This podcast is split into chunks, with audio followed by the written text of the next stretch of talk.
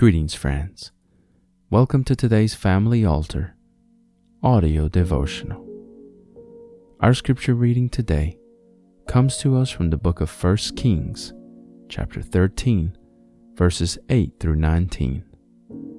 And the quote is by William Marion Branham from the message entitled Faith Africa Trip Report.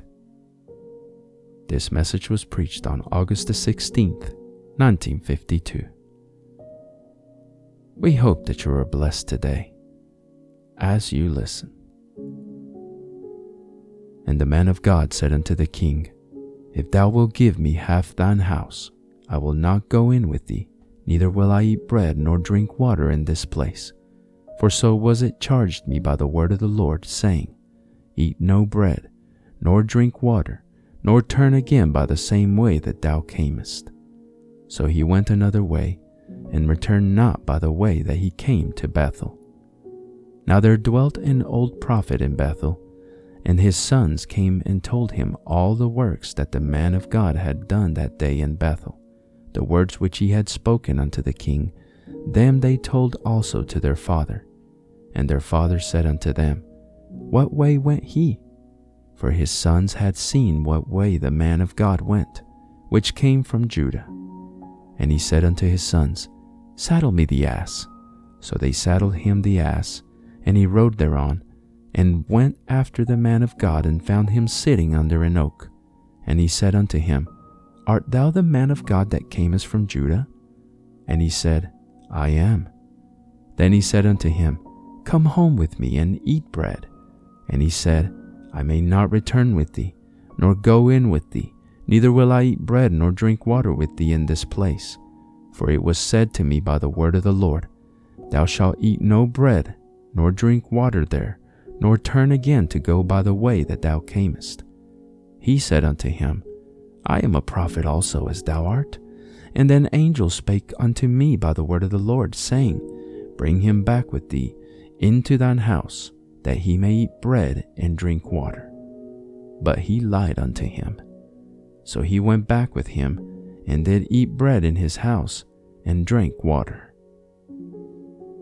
Prayer changes things. Is that right? From death unto life. Prayer changes. There was a prophet who was very much embarrassed, no doubt to go back as far as the people was concerned, but he had to do what God told him to do. Now look, some of these, this going on around, you always seek the face of God. And I don't care who tells you anything contrary to what God tells you, don't you believe it and you obey God. Will you do it? I don't care who he is, how righteous he is, how much of a pastor he is, how much of a preacher, whether he's a prophet, he may be sent of God, a real, true, ordained prophet of God. But if God tells you something contrary to that prophet, don't you believe the prophet, you believe God. How many believe that's true? Read 1 Kings 13. A young prophet went out and prophesied against the all of Bethel there and done some miracles. And the Lord said, Don't you eat or drink and come back another way from the way you went in. And a real prophet of God went and deceived that prophet. Is that right? Might as well be truthful. He said, The angel of the Lord met me and told me to tell you to come to my house. He met me after he met you. And the prophet, believing that prophet, turned and went back. What happened to him? A lion killed him. Is that right? And the old prophet wept over it. Sure, because he listened to a man instead of God, no matter who says anything. Believe God first.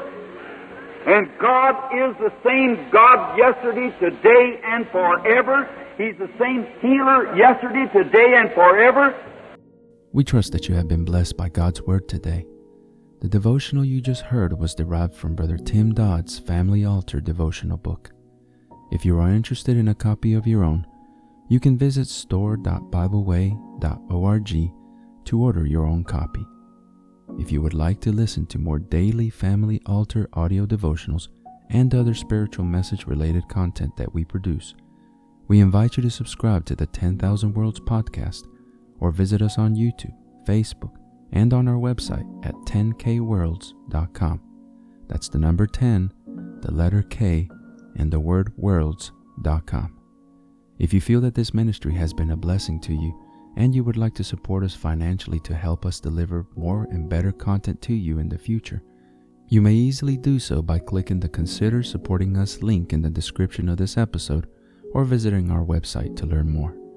It's okay if you can't support us financially, but would you do us a favor?